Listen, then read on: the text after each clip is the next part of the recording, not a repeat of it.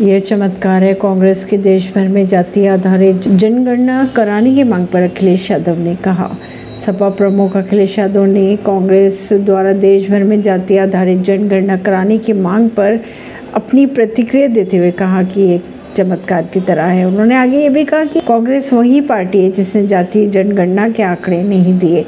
सभी को एहसास हो गया है कि जब तक पिछड़े, दलित और अल्पसंख्यक लोगों का साथ नहीं लेंगे तब तक कामयाबी नहीं मिलेगी। परवीन अर्शी, नई दिल्ली से।